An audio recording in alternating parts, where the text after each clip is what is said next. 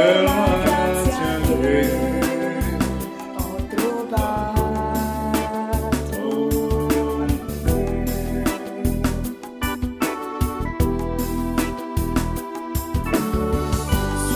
Signore, venga a te le debolezze che io ho,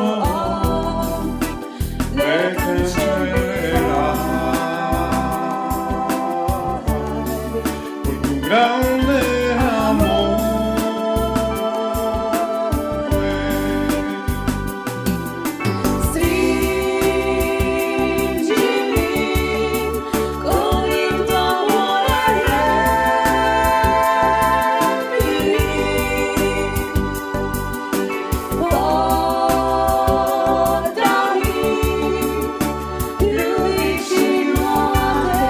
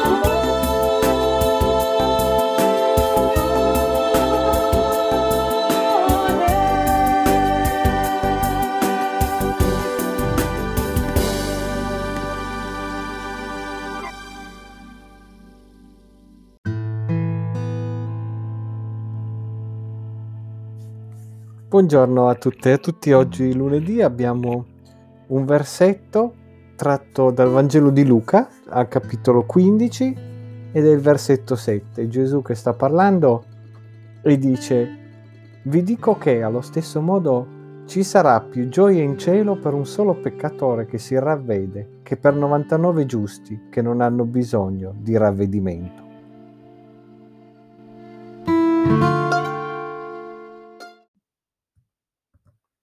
Il versetto di oggi è il finale della parabola della pecorella smarrita che Gesù racconta per fare capire come Dio sia il buon pastore che si prende cura di tutte le pecore e che non ne vuole perdere nessuna, neanche una.